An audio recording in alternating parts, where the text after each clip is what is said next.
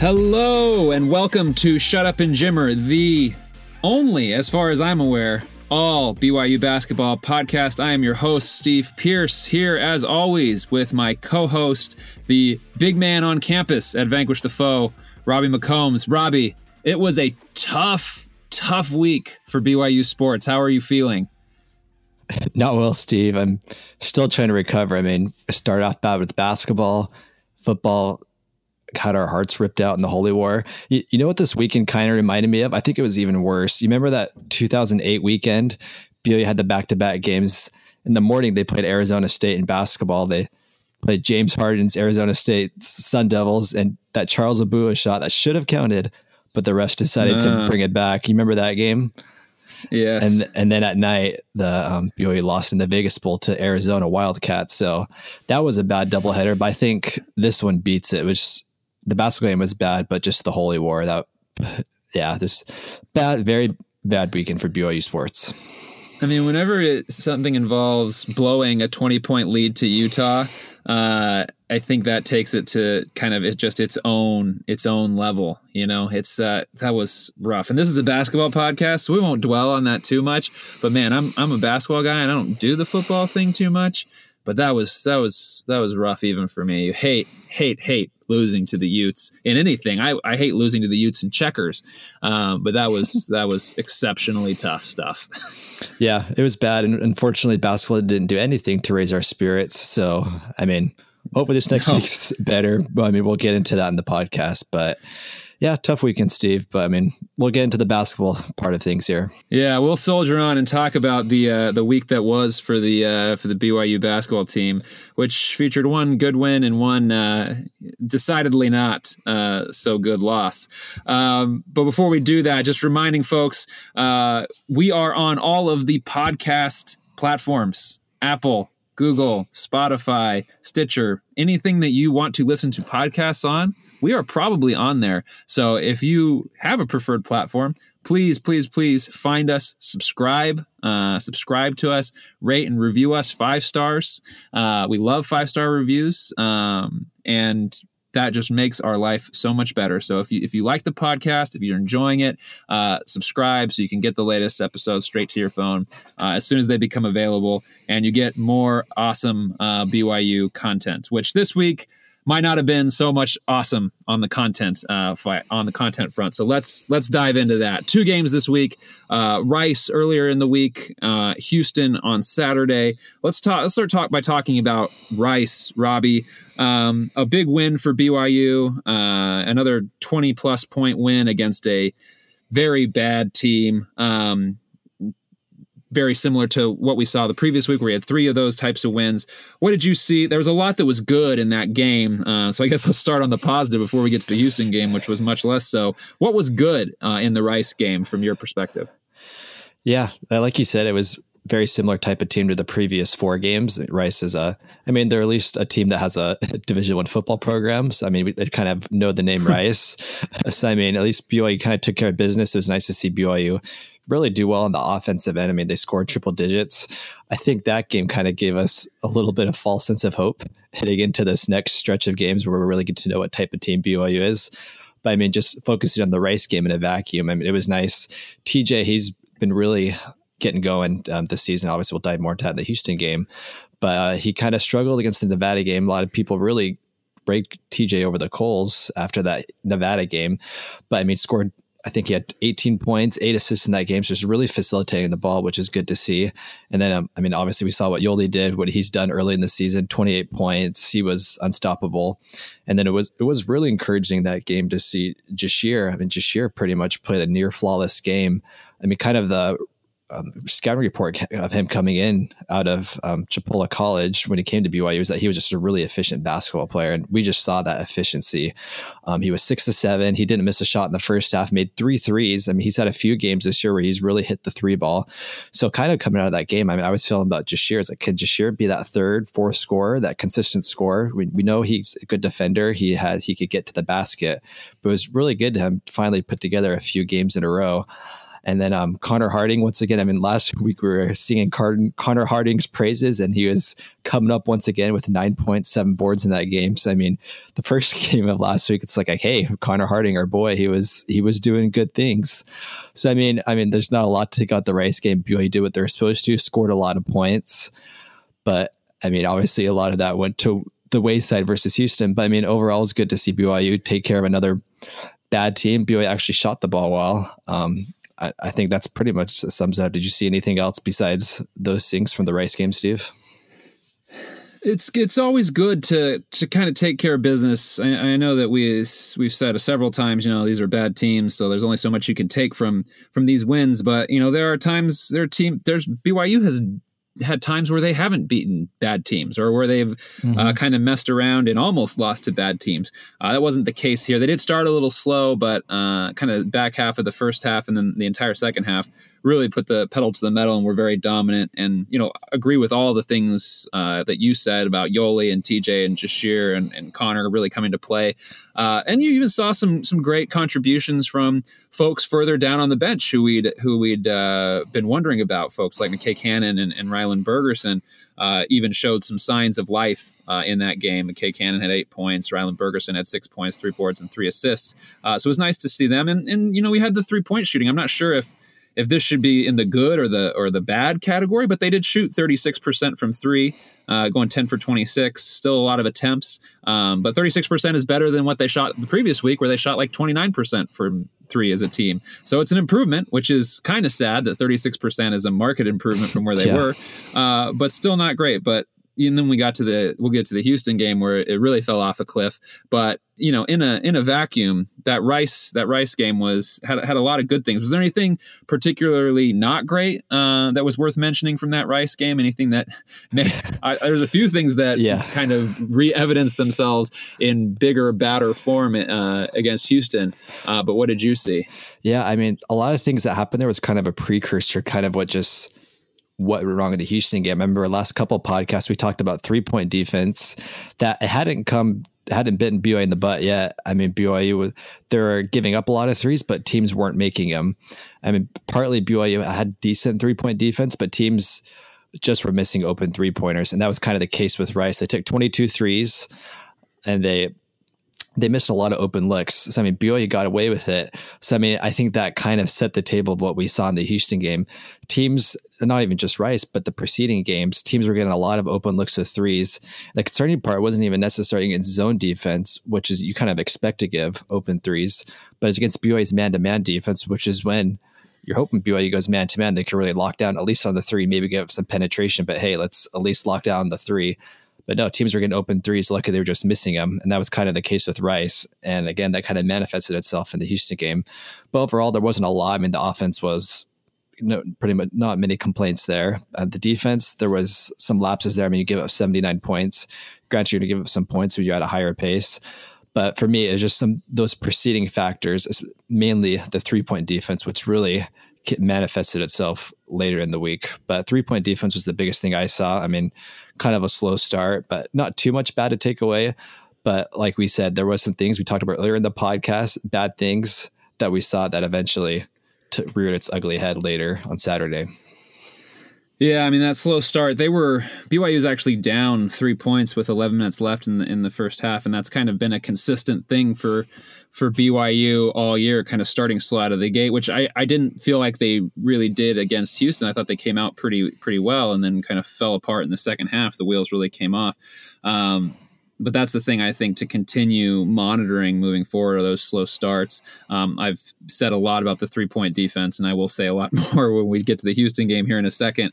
Um, and then this, the other thing I saw, which also came to to bear in the Houston game a bit, was the second chance points. They gave up 13 second chance points uh, to Rice. Rice, not a particularly huge team. BYU's very undersized this year, uh, and them figuring out how to rebound defensively uh, will be, I think, a big a big piece of whether or not they can end up being ultimately successful this year. Um, because they're just they're just so small down low. They don't have a lot of folks outside of Yoeli and maybe Gavin Baxter when he's in. Luke Worthington hasn't played a lot. Um, they're playing a lot of really small lineups, and that's good. And I think it, it's good for them offensively. Uh, but it, it can be a real struggle for them to clean the defensive glass and, mm-hmm. and giving teams second chances and, and second opportunities. Uh, ultimately, you keep doing that, it's gonna it's gonna come back to bite you. And I think it it did a little bit against Houston. Yeah, and, uh, on Saturday. And I think what it's kind of masked BYU in pastures. I mean, BYU has had times when they've been small. I mean, granted, they had Eric Mika a couple years ago, but what's really helped BYU rebounding is that they've had guards that can rebound. I mean, obviously they had Kyle Collinsworth for for four years. He right. was a elite rebounder at guard. Last year, even they had Elijah Bryant, who really took upon that role as a really solid rebounder from the guard line. Right. So for BYU, it's really masked those rebounding problems that BYU has always had a good guard that can defend. And early this season, it looks like maybe Connor Harding could really fill that role as a six six guy. I mean, he's had shown flashes where he has rebounded well, but he just hasn't had the. I mean, this is kind of getting a little bit ahead of ourselves. But just hasn't shown the consistency. He doesn't have the minutes and the experience yet to just be that extra rebounder. It's like that says, hey, maybe BYU is a little bit undersized in size, but we have a really elite rebounder at guard. And BYU just doesn't have that right now. Being undersized, it's really um, it's caused BYU some problems early, just not having an extra rebounder to make up for that lack of size. Uh-huh. And that's a that's a great point about Harding potentially playing that that Collinsworth slash Bryant big guard rebounding role. I think you've relied a lot on Yoeli and on Dalton Nixon, um, and they've done a, an admirable job. But I think having that extra guy who can really cr- crash the glass um, will be really big. And I think it's you know, how much can you rely on a freshman, which we'll talk uh, talk a little bit about right now, I guess, as we should get into Houston. Um, good win earlier in the week uh, over Rice, expected win. The Houston game, that was, I think, you and I both felt where we would really, really get a sense of a test of mm-hmm. to see where BYU basketball is at this point in the season and how much farther they have to go. Turns out the answer is they have quite a quite a ways to go still, yeah. uh, and I hope that they can traverse it. I'm not, I'm increasingly skeptical, but let's let's start let's start on the good things. What was good in the Houston game? I think this could probably be pretty short. What was the what was the good stuff that happened? Yeah, I mean, I think it's pretty easy. I mean, TJ. I mean, if TJ wasn't playing just like an all conference player, BYU would have lost 20, 30 points. I mean, TJ was fantastic, um, especially that first half. He had 25 points, six and 12 on threes. And the nice thing is the threes he was making is just TJ is, he's very confident now. Um, that Nevada game, he was a little, he was, I mean, he's, he's guarded by Cody Martin in that game, but he was just didn't just seem to have that just swagger that TJ plays with. But the past five games, and it really manifested itself, I think, at the Houston game. TJ had a season high 25 points. The threes he was making, you could tell he was just confident. He wasn't just, oh, I need to hoist this up. Like he came down, he'd come off a screen, hoist it right up. He just was not hesitating. When TJ is not hesitating when he's looking to get a shot and then facilitating, that's when TJ is really successful. And but the downside, yeah. he only had three assists that game, and part of it, nobody else is making shots because TJ he's best in that playmaking role. Not only when he's really making shots, but he's creating for other players. Because TJ is just such a good passer, such a crafty player. But he had three assists. But I think I think you can't really put that on TJ. I mean, we wanted TJ to shoot in the second half. I think pretty much every time it's like Zach Seljaas yeah. isn't gonna isn't gonna shoot a shot. Let's have TJ shoot it. So I mean, TJ was good. I mean, I mean Yoeli, Yoeli had Yoeli had 16 points, but I mean he kind of struggled with a double team. Um, is there much else positive you saw from that game, Steve? Besides no, TJ, I mean, I think that the I think the point about TJ, TJ obviously was carrying the entire. It felt like the most of the time the entire offensive load by himself, and when he has to worry about so much of his own scoring because the scoring isn't coming from really anywhere else other than maybe Yoeli. But I think Yoeli was pretty inefficient um, mm-hmm. in the mm-hmm. way he was doing it. Obviously, got his points, but but it, it, was a struggle for him with the double team, like you mentioned. Um, but when you, when TJ has to carry that offensive load, it takes him out of the game as a playmaker, as a facilitator, which you know, like you said, and I agree, is where he's really most valuable. Yes, he's going to get his own points, and he should look for his own shot, but he can really open up a lot of things if he can uh, create for for his teammates. Now his teammates have to pick the shots, yeah. which we could talk about, but uh, but I think that that it kind of takes away that dimension uh, of his game when he has to be so worried about being the only guy who can make shots and create shots uh, for himself. Uh, and I think that that's to the detriment of the team. But other than TJ, TJ was incredible. Yeah. Um, and like you said, people have been up and down on TJ all year, and I've chided folks for that regularly because mm-hmm. this team does not go anywhere without TJ Haws, and he's been incredible this last week or two. And you can really see him settling. It's almost like seeing Lone Peak TJ uh, come back again. You yeah. see, you remember seeing him there in high school taking the deep threes, especially off off off the dribble, looking really confident, looking uh, like he really has a belief that he can make those shots. I, I you kind of see that crazy look in TJ's eye right now, and that's a that's I think a good thing for BYU fans. Um, but other than TJ, it was pretty dark out there. I mean, you had Dalton Nixon kind of doing the dirty work that he always does: five points, six boards, four assists. You know, Dalton's always going to bring the energy and bring yep. the bring the effort. Um, and so that's you know he's not shooting great from three. I think he's you know one for 12 on the year which is which is very bad um, but you know he, you know that he's always gonna he, he, he's gonna positively impact the game in some way um, but beyond that you know, it, it was just it was really bad, especially yeah. in the second half. The, the they kind of hung around the first half despite not playing that well, um, but the wheels just came off in the second half, and, and BYU they didn't even look like they belonged on the on the floor at all, um, particularly in that second half. Uh, it just looked like they were on another planet. Uh, so let's dive into the bad the bad stuff oh and figure out what the problem is. Um, what let's t- let's look at offense first, and then we'll talk about defense because I think there's different problems on each. Um, on the offense, what do you, what what were you seeing, Robbie, in terms of why this this game just sucked so bad? yeah, that's a good way to put. I good way to put it. I think first of all, I think one thing that was particularly I don't know, depressing, I guess, if you want to say. I mean, hats off to Houston and they have some good guys, but I don't, to me, Steve, at least, Houston doesn't look like a team that's going to be, they don't, they're not, they don't look like a top 25 caliber team. No, they, no, they look like a team that's going to be on the bubble, kind of where BYU wants to be. Like, this team wasn't that good. It was more, BYU was bad. Like Houston, they had some decent guards, but they don't have good size. And BYU just didn't look good against a, solid team, but not that good of a team. So that was really concerning. And um, I guess one thing that we were the past couple weeks that we were like, it looked like BYU is finally having some depth. Um, I remember I mentioned last week, I looked like BYU could go eight to nine guys deep. And man, Houston, it's like, does BYU have three, four guys that are Division One basketball players on this team. It was just really no. bad. I mean, you had TJ. My dad texted me like halfway through the game. He's like, "We look like we have three guys who Seriously. should be playing Division One basketball." I know it was so frustrating, and I mean Zach Zach Seljaas. I mean, he's there to shoot threes, but he lost all confidence in his shot. I mean, after he airballed that set, that look in the first half, he was over two. He didn't shoot again.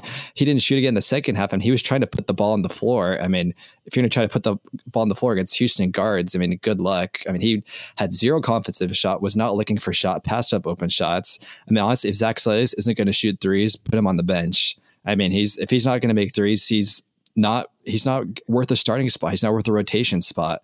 So I mean, that was really just just very disappointing that Zach wasn't looking for his shot.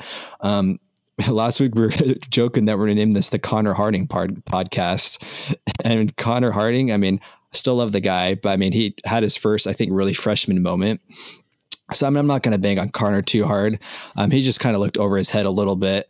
I think he tried to do a little bit too much, turned the ball over, just didn't look comfortable. Because that's the thing that's been impressive to me of Connor Harding through the first six games, just how comfortable he looked, even in that Nevada loss. He just didn't look comfortable last night, and I don't take too much from that. I think he'll turn things around. I mean, he's a freshman, so you expect those. And then kind of going on the freshman thing, um, Gavin Baxter just very ineffective. I mean, maybe he's still feeling the lingering effects of that concussion, but I mean, the two times Bowie threw the ball down to him, he didn't catch the ball and it resulted in a turnover. So, I mean, really poor games from the freshmen, which I mean, they're freshmen. They've played well so far. So you kind of expect them to have a game like this. And then, yeah, just the depth. I mean, Cannon was bad. I mean, he finally had that one three, but I mean, he's looked bad this year. Bergersen looked bad again. I mean, I hate just talking bad about college kids. I mean, they had a b- bad game, but I mean, yeah, like you said, it's just the talent. View. I just did not look like they had talent. I hate to say it, but yeah. it, it just looked bad. And it's rough. I mean, you know, you can't you can't put too much on the freshmen because they're they're freshmen and you expect freshmen to act like freshmen particularly in bigger moments that they're not used to so harding baxter that's understandable. Mm-hmm. But this is a team that has eight juniors, right? This is a team that has some experience that was supposed to look a little bit more uh, on top of things in these moments, and we just didn't. We just didn't see it. I I mentioned I felt like Yoeli didn't really handle uh, the pressure that well. I mean, he, he obviously got his points, but I think rather inefficiently. Um, didn't really handle the double team that well. Uh, I think it kind of flummoxed him. Zach I totally agree. If Zach isn't going to take shots, like I don't care if it, Zach doesn't make the shots. Like mm-hmm. obviously, I want him to make the shots, but if he, I'm fine with him taking the shots if they're good shots and missing them because I think that he's a good enough shooter that they will start to go in if he just takes them. Um, and he gets to see one or two go in, they'll get a little more confidence and more will start going in. But if he's not going to even take the shots, he needs to sit down. Mm-hmm. They need to not play Zach Seljaas if he's not going to take open shots. And then, you know, the the part that we've really talked a lot about is those last, you know, we knew that there's about six solid guys, kind of the starting five. I, I don't know if we can put Zach Seljaas in there anymore, um, based on what we saw on Saturday. But you have five or six guys that are really, really solid. And then, you know, we thought that maybe, you know, rotation spots seven, eight, nine even might firm up and actually give them something. But the the bench just looked awful, awful. It, yeah. it's just it was awful. And the reality is, the big problem is nobody can score. Right. And I mentioned TJ being the only, TJ is the only guy on this team right now who can create shots for himself. Jashir can do it can do it too. He's got the quickness. He can get to the lane, but he was just weirdly not engaged at all. That, he took five shots really the entire game. Yeah, it was very odd. I wasn't, especially after he killed against Rice. I was a little confused by that. But TJ and Jahshire are really the only guys can get their own shots. Yoeli can get his own shot if you get it to him on the block. He can he can always get a shot. I think he settles for bad shots too often with those fadeaways, um, tough shots. But you know you have a very limited number of guys uh, who can who can get their own shot and you know it's it's it's that's kind of problem number one which you know it's to me you desperately need a Nick Emery to kind of help address that. Mm-hmm. Um, that's something that we know Nick for whatever whatever you think of Nick, he can create his own shot off the dribble. He can make things happen. He has the ball handling skills. Um, he has that prolific that uh, that efficiency as a scorer to be able to do that. Um, and so I think that's kind of problem number one. Nobody can create their own shot. And then problem number two is even if even if TJ or, or Jahshire or somebody creates shots for other people, they can't make them. They shot 40% from the floor, which is awful. They shot 28% from three, which is even worse. It was it was I cannot under I cannot understate. I usually try and keep a pretty calm head, particularly in the non-conference, because I know they're kind of figuring things out. But this was incredibly disheartening. This it was yeah. they just looked awful. They didn't even look like they belonged on the same floor as Houston. Mm-hmm. And like you mentioned, Houston's not that good. no. And kind of what you go on and said before, kind of kind of going to coaching. I mean, it is November and it's just one game, so you don't want to like draw rash conclusions because I think BYU there will be things they improve on. But one thing I thought BYU would be good on this year, is, I think I kind of put this on coaching a little bit. You knew going into the year BYU had two really good players, that Yoeli Childs and they had TJ Haws. So you think coaches in the offseason would know, hey, a lot of teams are going to double team Yoeli Childs because he's BYU doesn't have a lot of really good options. So teams are obviously going to double team Yoeli and force other guys to step up. And it looked to me, BYU just did not have a good plan for when Yoeli Childs was double teamed. And he was double teamed. He just, guys were kind of just standing around. There wasn't a lot of action going off around the ball. And that was just really concerning to me. And BYU had a whole offseason to prepare for, okay, teams are going to double team Yoeli Childs. How do we counteract that? And it looked like BYU had zero plan to do when Yoeli Childs was double team. I mean, Yoeli Childs looked lost at times, but the rest of the team looked lost at times, and the coaches when Yoeli was double team. So that was really concerning to me, alarming that you knew this was going to happen, and BYU just did not seem to have a plan for that. So, I mean, yeah, lots of really bad things. I mean, you hope to get tightened up, but man, Steve, yeah, yeah there was some definite red flags from that game. Yeah, and we didn't even talk about the other side. yeah, that was just the offense. Let's flip over and talk about the defense briefly. Uh, there's a cu- I saw a couple big things. Number one, we talked about it with the, in the Rice game. We talked about it last week. The three point defense continues to be bad, and we said you know they were giving up a lot of looks to these bad teams, and the bad teams just weren't knocking them down, and they were kind of skating by. But that when they played a uh, even average good team, those those looks would go in. We saw that happen against Houston. Houston took 26 threes, made 42% of them. Uh, lucky for BYU that they didn't make more. Mm-hmm. Uh, C- Cedric Alley Jr., who was a power forward, hit five all by himself. And I know going into the game, he shot like 27% from three. Um, and so I remember Dave, Dave McCann saying, you know, that probably wasn't on the scouting report. But guess what? After he hits three on you in the first half, maybe you need to adjust to try and take it away and find that guy and stick with him and not let him take more. Um, but it was, it wasn't just Cedric Alley Jr. It was, it was everybody. And I think, the big struggle is that they just weren't finding shooters in transition. They weren't, and in the half court, they weren't rotating and closing out well. So guys were just getting open looks. And when you have good teams, and BYU is going to play a lot better teams than Houston, they're going to make those shots. These are Division One college basketball players. They are very good. They will make wide open threes if you give it to them. Um, they kind of dodged a bullet when Nevada didn't for some weird reason. First game of the year, you can throw that out. But you know, if, when they get into San Diego State and Gonzaga and Mississippi State and Utah, even like these are teams that are going to make you pay if you leave them open, and so that's a huge problem. Um, and then the other thing is they just they got murdered in the paint. Mm-hmm. Um, Houston had 32 points in the paint, 11 offensive rebounds. It just seemed a lot of times like there was an open lane going right to the basket where Houston's speedy little guards would just beat their first guy and there would be no help there to help him out. Um, it wasn't like there it was a lot of you know back to the basket type stuff. It was just it was just drives. And you know when you add all that stuff up, the story of the game was Houston had 32 points in the paint. They had 33 points off of three pointers. They got another five off of free throws. That all adds up to 70 points. 70 of their 76 points were at the rim, from deep, or at the free throw line, which are the most efficient areas to score. Only six of their points came from mid range type shots, which are the toughest shots to hit, least efficient, we know from advanced analytics. So BYU is giving up, to me, that says BYU is giving up too many easy shots. That is too easy for folks. If they're letting them shoot open threes, get to the rim at will, you are going to lose every time to good teams when you do that. So BYU as we move forward, again, we need to learn from this and build from this. BYU needs to force teams to take tougher shots because what happened on Saturday is not going to cut it. Yeah, definitely. And I, th- I think you hit the head of there on a lot of the defensive things. And I think both of us, I in particular, I try not to overreact after games, especially basketball. And I think football fans, I think a lot of BYU fans, they come into it since we're independent. We lose one or two games, and BYU fans are used to freaking out. Basketball is a lot more different. You could drop a, drop games and be fine. And so I think definitely, obviously, we're not we're trying not to make rash reactions, but I think a lot of these are just definitely things BYU needs to work on. It's not like, oh, BYU just didn't hit shots. BYU's a good shooting team. That'll fix itself down the road. So I know these are things that Houston's a solid team, but BYU's going to face better teams. Obviously, Gonzaga and St. Mary's, but the WCC as a whole is getting better. BYU has some tough teams in non-conference schedule still. So I mean, BYU is really going to need to buckle down. So I guess to tie things at a bow, takeaway moving forward. Um, the first thing to me is first, TJ and Yoeli need help, and I obviously Nick Emery's a guy. Is, is he going to be that third scorer? What, what's he going to be like coming back? He still has two more games without Nick Emery. He's going to come back next week, December 5th versus Utah State.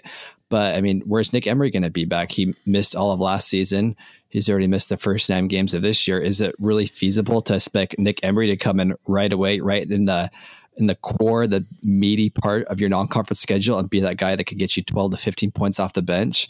I personally don't think it is. I think Nick Emery has the potential to be that, but I think that's too much to ask of him going right away. So BYU needs guys to step up, whether it be Jahshire Hardnett, whether it be Connor Harding more consistent, be more consistent. But again, that's asking guys that haven't been game in, game out consistent throughout the year. Now BYU is asking those guys to be consistent. And to me, this is really the first game BYU re- really missed Elijah Bryant, that third scorer. So, I mean, BYU is going to have to find that third guy. And whether it's Nick, he's gonna. I think Nick's gonna have to be that guy, um, or it's gonna be Jahshire, whoever it is. Just, BYU just doesn't have a lot of guys outside of TJ and Yoeli that could night in, night out put the ball in the basket.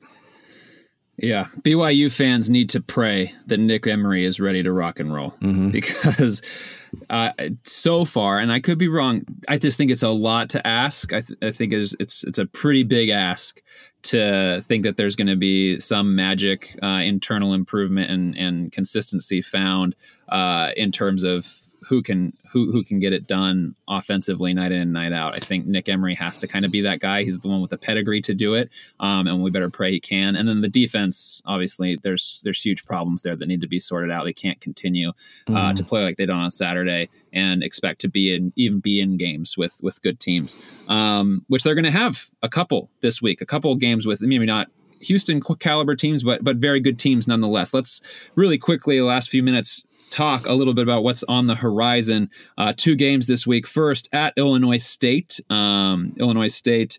Uh, a pretty good team, ranked 125 in KenPom, five and two on the year uh, so far. Haven't had any really bad losses. Almost lost to Chicago State though, which uh, Chicago State is should probably cancel their basketball program. they're yeah. they're awful.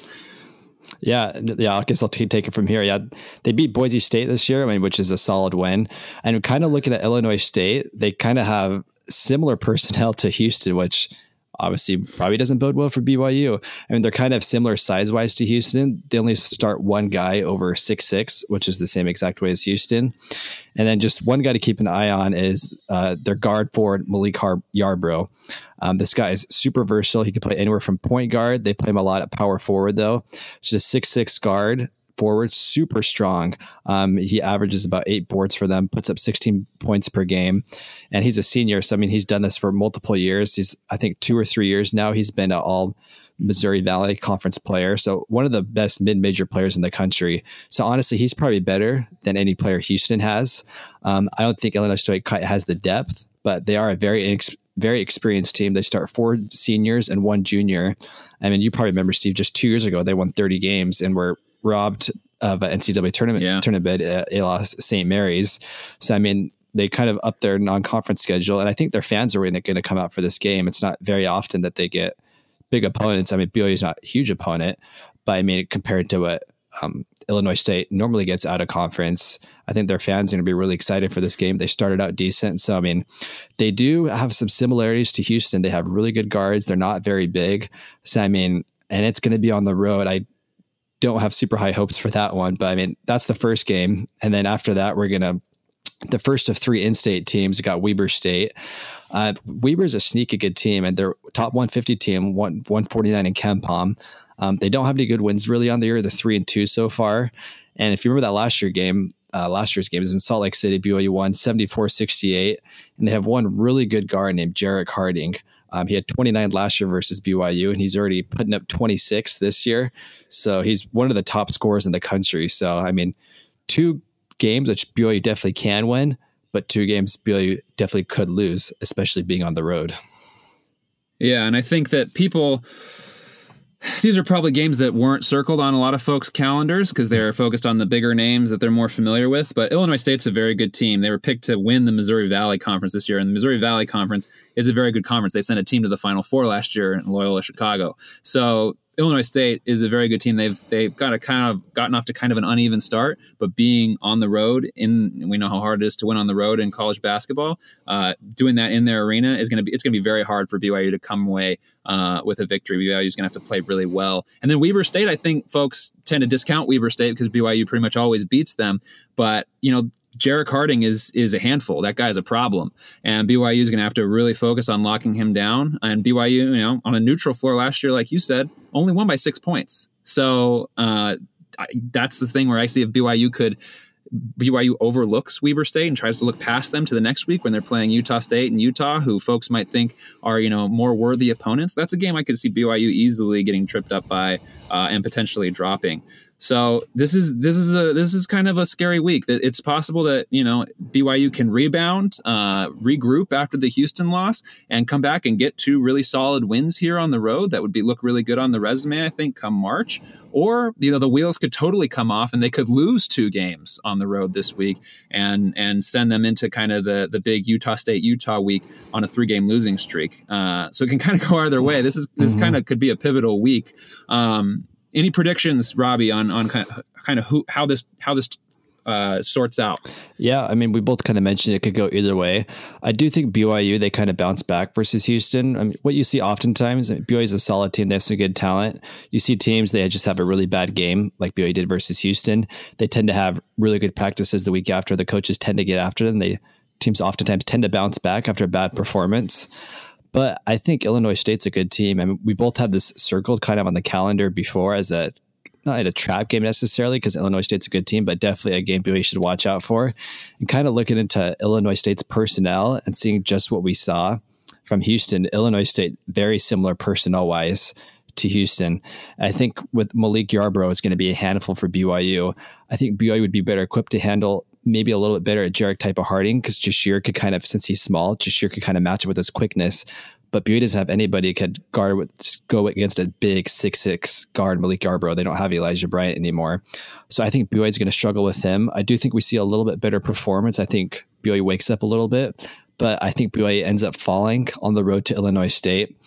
And then Weber, I mean, that game, like you said, it's it's gonna be a big game for Weber. I think that same day they have their playoff game in the for the FCS playoffs. So their athletic department's really marketing it as a big day for Weber. They're saying, "Hey, come to the BYU game in the afternoon, and then stay for our basketball football game at night." So I think that crowd's gonna be really amped up. There's gonna be more Weber fans than there usually is. But I do think BYU does have more talent than Weber, so I think BYU does come out against Weber. So my prediction is a split: a loss to Illinois State, and then a win on the road at Weber. Uh, what's your What's your prediction, Steve? Do you see it the same way, or do you think BYU goes two and zero oh this week?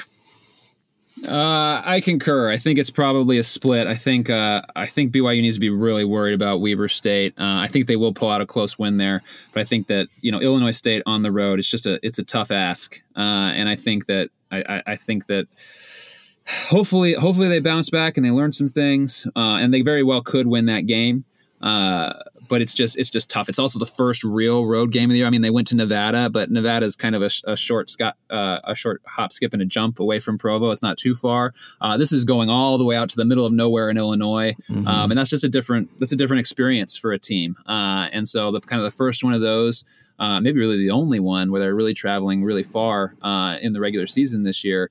Um, I think that's that that can factor into it. So I, I would say a loss to Illinois State, uh, a close one, uh, hopefully, uh, and then a, probably a, clo- a, closer than expected win uh, against Weber State. But you know, hopefully, you know, we're obviously hoping for two and zero. Oh. I think this is this, there is a great potential for this team to to bounce back, to learn from Saturday, uh, and to to chart a new trajectory going forward uh, from this point, and really and really build starting this week with with some winnable but challenging but challenging games. So we'll we'll see how it turns out. Um, before we get out of here, Robbie, any any final thoughts on on the week and, and carrying forward? Yeah, I mean, I think we kind of summed it up. I mean, football's kind of really dis- disheartening right now, but I mean, I do have some hope about this BYU team. I, it is November. I think BYU will turn things around, but yeah, like you said, I, two wins would be really big for BYU going forward, especially since they do have some tough non-conference games coming up, particularly the week after with Utah State and Utah. Well, let me say this, my friend, and to all of Cougar Nation. There's a musical with a little red haired girl named Annie. And Annie told us that the sun will come out tomorrow, even even if it doesn't feel like it after losing to the Utes and getting pasted in basketball to the point where you don't look like you should deserve to be on the same floor as the other team. The sun will come out tomorrow. It's a new week. Hopefully, it's a week with two BYU wins in basketball. Uh, we'll wait and see, but we'll certainly we'll certainly be watching and cheering on our Cougars. Remember, if you like what you hear, please follow us on Twitter. Uh, Robbie is at RT McCombs. I'm at Post Jimmer. And if you don't like you here, you can also follow us on Twitter and yell at us, which is what a lot of people do. And also remember, please subscribe, rate, review. All of that helps us tremendously. We appreciate you tuning in to Shut Up and Jimmer. We appreciate your support, uh, and we appreciate your support uh, for the Cougars, even in some darker times. Let's make this week a better one. Go Cougars.